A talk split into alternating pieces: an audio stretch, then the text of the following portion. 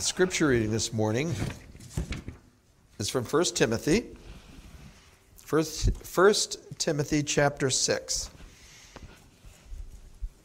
I'll have to turn to it. Verses 10 to 16.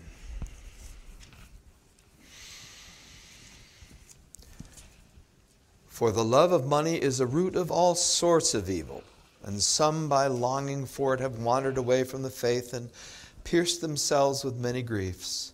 But flee from these things, you man of God, and pursue righteousness, righteousness and godliness, faith and love, perseverance and gentleness.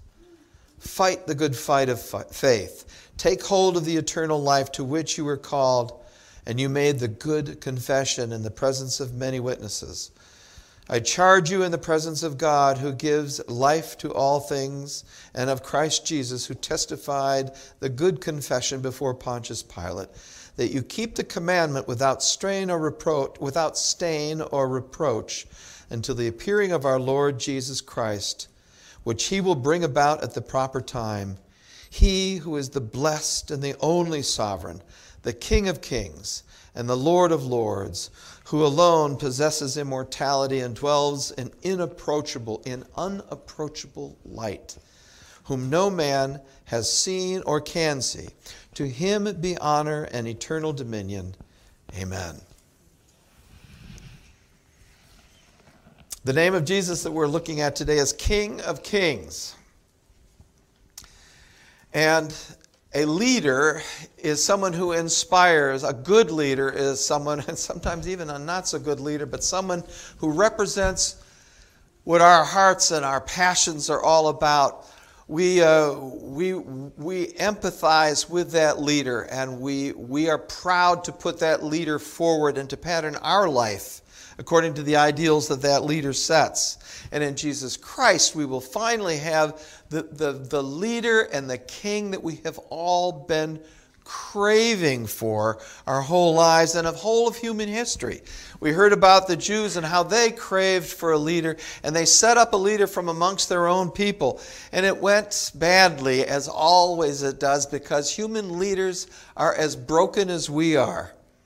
And, and and in building them up on pedestals, we make it even worse. So when the fall comes, it's ruin for all of us. But we are called to pursue characteristics of our coming King that will make for life.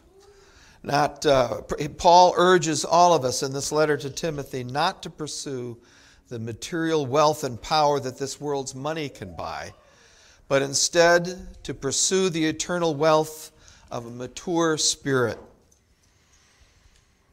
Paul names three pairs of virtues that work in tandem to round out the soul righteousness paired with godliness, faith paired with love, and perseverance paired with gentleness. The first pair, righteousness and godliness. First, righteousness is to do what is right and good. The Christian measure of true righteousness is not written in a code, but it is the person of God, specifically Jesus Christ. Furthermore, the wisdom to know what is good and the power to do what is good once we know it all comes from God. Jesus said we must abide in him if we wanted to grow in righteousness or any other spiritual attribute as far as that goes. Godliness, which pairs with righteousness, godliness is the understanding that God Himself is both the definition of righteousness and the end result of righteousness. A child wants to be like his or her parent because they admire them and they see in their parents the pattern on which to build their lives. They are childlike, and if we are childlike in our attitude, this is our desire towards Christ as well. The second pairing is faith and love. Faith in the power of God's salvation will necessarily express itself in love, or failing that, in the desire to become loving. I can't always bring myself to love, but on reflection, I always desire to learn how to be, or if it's beyond learning, to be changed so that I might love, especially depending on who it is I am having to love. I know all of you don't have any problem with that, but I struggle still. So, if faith doesn't express itself in either love or the desire to love, then we have reason to believe that our faith exists in name only and not in truth.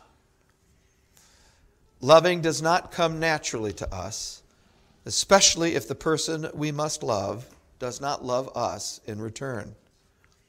This means that if we would love, we must return to the power of God's Spirit, and we access that Spirit by faith. So again, faith and love are a cycle. Faith to seek his promised power, and faith to trust that he will do the impossible to change the hardened hearts of both the lover and the loved. The last pairing is perseverance and gentleness.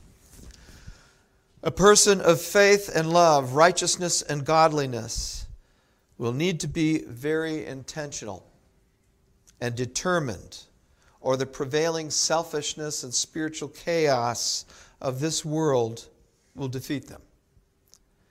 Perseverance is a necessity for the spiritual survival and growth of the Christian heart. However, perseverance by itself can make a person calloused and focused, a little so focused that they are unaware of anything or anyone around them. The Christian is to persevere relentlessly, but to also cultivate gentleness. Gentleness and a soft heart so that we do not become cold or indifferent. Jesus had to persevere more than any of us and he prayed that the Father would forgive his executioners as they were driving the nails into his hands. He also, in the midst of his suffering, tenderly sought to make provision for his mother Mary. Again, the wisdom to know this and the power to achieve it rests in our abiding relationship in Jesus Christ and our reliance on His Holy Spirit. We can't possibly do this on our own. We need the intervention of our King. Paul's motivating vision for all of this instruction is found in verses 15 to 16. Paul reminds us that Jesus is coming again, a second advent that is just as important as the first one. However, this time it will not be a secret known only to a handful of shepherds and a few Persian stargazers. This time it will be in splendor and in conquest. He will not be a helpless baby, but as the King of Kings, dressed in white, on a white charger. This time he will enter Jerusalem as a conquering king, which is today's name of Jesus. Paul says, He, Jesus, who is the blessed and the only sovereign, the King of kings, the Lord of lords, who alone possesses immortality and dwells in unapproachable light, whom no man has seen or can see. To him be honor and eternal dominion. Amen. I love this phrase, unapproachable light. When Jesus returns, and that great light blazes out, God's work in us will be revealed. So much of today's confusion in our society and our culture comes stems from a mistaken belief that if we are to find out who we are, we must look deep within ourselves. If you look deep within yourself, all you will find is potentials and raw materials. And you may be misled by them. If you want to know who you are, first of all, let me tell you, you aren't who you are yet. You are being made into who you will become. This is like a second gestation period for us. God is the one who is making us into who we will be. If you want to know who you are, then you look to your Creator. Look to your Creator outside of yourself to know something powerful about who you are. In the revealed truth of that great moment, of that light that will be shed on us, every decision that we have ever made in this life to yield ourself to Jesus Christ and His Holy Spirit will reveal a lovely and powerful facet of God's work in us. We will see what God has been doing in us. And it will make not only sense, but it will make for joy.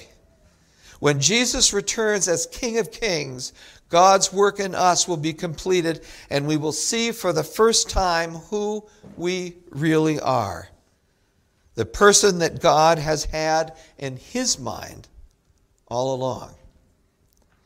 When Jesus returns as High King of heaven and earth, we will see for the first time what a real king is like a king worth dying for, a king worth living for. We will also see creation as God means it to be. War will cease, not because Jesus will be the perfect tyrant, but because we will become governable. We will finally be freed from the handicap and the chaos and the ravenous selfishness of our sin to understand who we are and how we fit into creation and what joy that is. We will no longer fight being ruled. It will be a joy. Jesus' leadership will be a relief and a great joy because now we know how the apple that Eve ate, that forbidden fruit, we know how that apple tastes.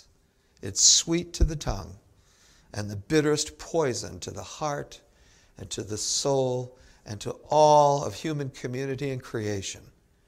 We now know where sin and selfishness leads, and when Jesus returns, we will be given the wisdom and the power to resist the temptation of idolatry and godlessness. And he will be the leader that we have always wanted and needed. Hail the heavenly Prince of Peace. Hail the Sun of Righteousness. Light and life to all he brings risen with healing in his wings. Mild he lays his glory by, born that men no more may die, born to raise the sons of earth, born to give them second birth. Let's pray. Lord, we give you thanks that you are returning, and we look forward to it. We know that it is soon, and in your eyes, Lord God, soon as many could be many generations, many lifetimes. And we wait and we long. And on one hand, we love this life, particularly for us here today. We have good food to eat. We're all, most of us here, I think all of us looking forward to going home and enjoying a warm, safe place with a, a, a good lunch and, and, and friendships that we can rejoice in. And we just give you thanks. We love this life, but we know that even in the midst of this, there is always the threat of death. And death will come for all of us, and it will stop every good thing. And in this life, every good thing will, will last, won't last as long as we hoped, it won't go as deep as we wanted. We look forward to that time, Lord God, when death will be put to death, when you will return and be our King. And we would be faithful to you and ask that you would give us both the wisdom and the strength to be faithful for that day. For we ask this in Christ's name. Amen.